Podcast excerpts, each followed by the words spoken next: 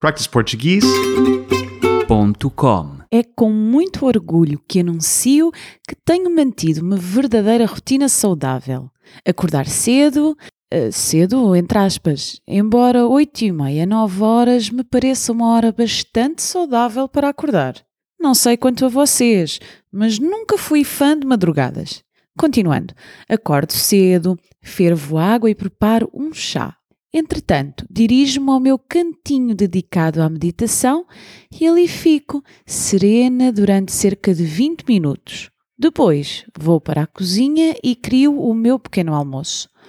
Omeletes, cereais, torradas com queijo fresco e doce, papas de aveia, iogurtes com granola caseira e fruta fresca, ovos estrelados, escalfados, panquecas, abacate esmagado, sumos super vitaminados. E só de falar em tanta comida boa já fiquei com fome. Bom, vou só ali trincar qualquer coisa e já volto. Não, estava a brincar. Acham mesmo que vos ia deixar sozinhos? Assim que o cheiro da comida chega ao quarto, o Pedro acorda. E sempre que o tempo lá fora nos permite, tomamos o pequeno almoço na varanda. É verdade!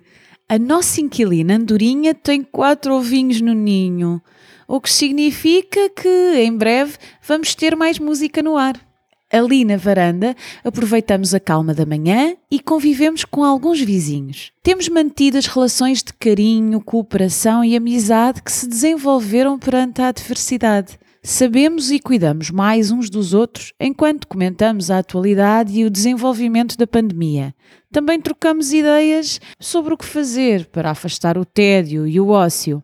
Até já jogámos batalha naval e ao stop de umas varandas para as outras. Depois do pequeno almoço vem a hora do exercício.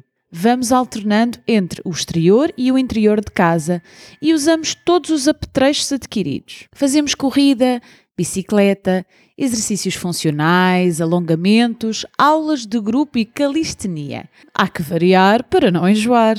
No final do mês e de acordo com as medidas de desconfinamento progressivo, já vamos poder ir até à praia e praticar desportos náuticos. Boas notícias para o Pedro que adora nadar e surfar.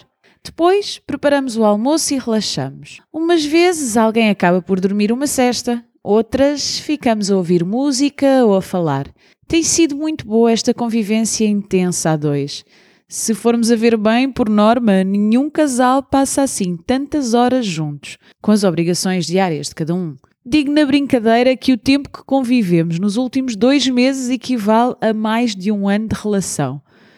O Pedro ri-se e concorda com as minhas tolices. À noite, depois de jantar, vamos dar uma volta com o Jack e namoramos ao luar, tal e qual um casal de pombinhos. practiceportuguese.com